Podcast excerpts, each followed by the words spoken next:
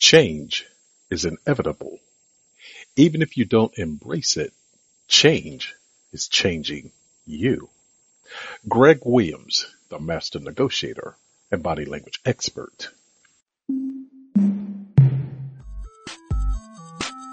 Welcome to Greg Williams, the master negotiator and body language experts podcast.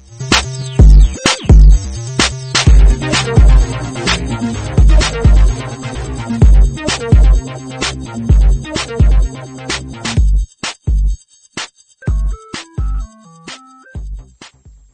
is the best time to promote change? There he was, with his life dangling on a fraying thread. He sensed that his career, all that he'd worked for, and all that he had accumulated would soon be lost. He wondered how he'd allowed himself to get caught up in such a dire position. As he thought aloud, is there anyone that can save me? At that moment, as though God was giving him a second chance, someone whispered, Is it time for a change? Would you like my help now? In any situation, there's an optimum time to introduce change. It's the time when one can maximize the leverage one has in an environment. That's also the sweet spot to seek before implementing change because that'll be the point when you'll have the most significant opportunity for your views and values to sway the opinions of those you seek to influence. And here's how to go about doing so. Chaos. Anytime chaos exists in an environment, the chance for change becomes heightened. Because when it occurs, there's usually a lack of order and stressing factors that have become part of those surroundings. A lack of cohesiveness can also reveal itself in the unsureness of people that don't know what direction to take. At other times, confusion may stem from a simmering feud amongst competing factors. Regardless of when or how chaos occurs, be alert for it. And if it's not prevalent, it may behoove you to incite chaos by feeding the desires of competing forces.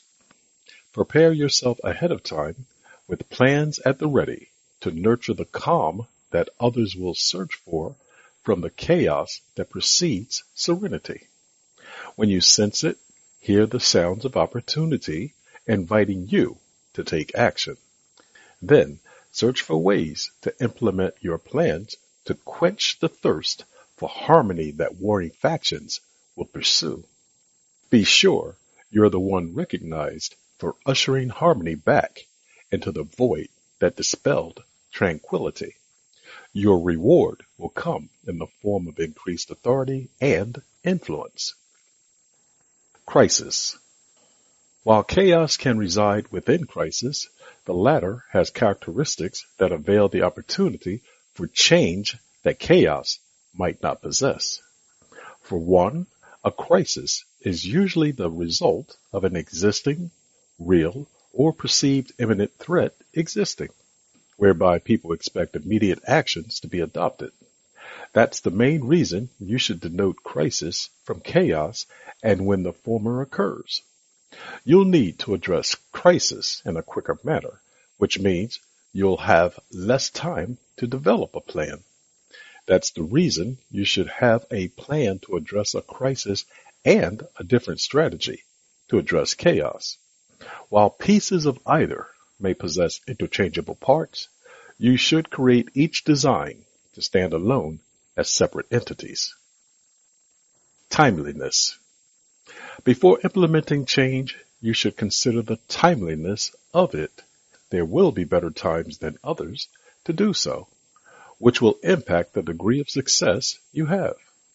And assessing timeliness, consider number one, how dire the situation is where you seek to invoke change. If a condition is viewed as being acceptable and thus not warranting modification, your thoughts will be less valuable and perceived as being less required. In that case, the change that you offer will be less likely to be accepted. Number two, the time period you'll use to introduce your suggestions for change based on the situation.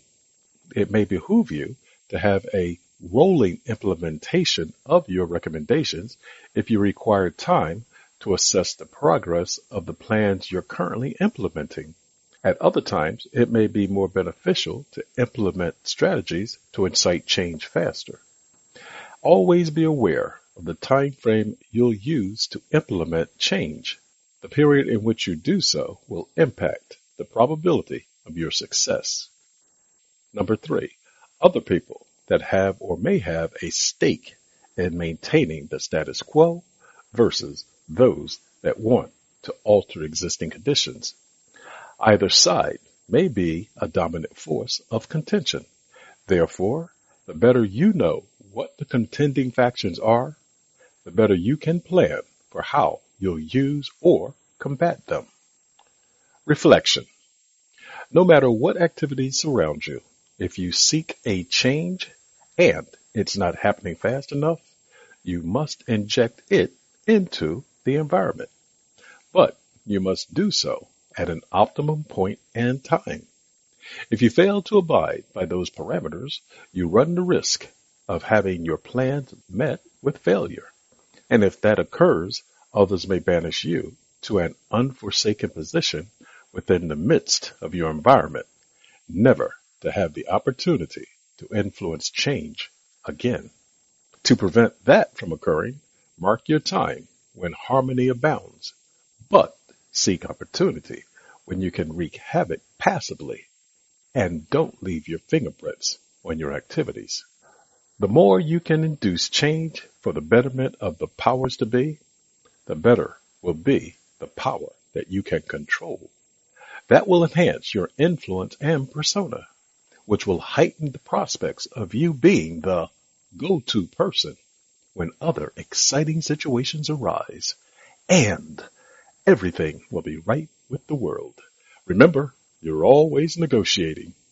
Thank you for listening to today's session of Greg Williams, the Master Negotiator and Body Language Experts podcast. If you'd like to leave a comment, please do so by sending us an email at greg, G-R-E-G, at the T-H-E, master, M-A-S-T-E-R, negotiator, N-E-G-O-T-I-A-T-O-R dot com. You can also reach me at www.themasternegotiator.com and give us a like if you appreciate the content that you've heard in today's session. Until the next time on the next episode, remember, you're always negotiating. Goodbye for now.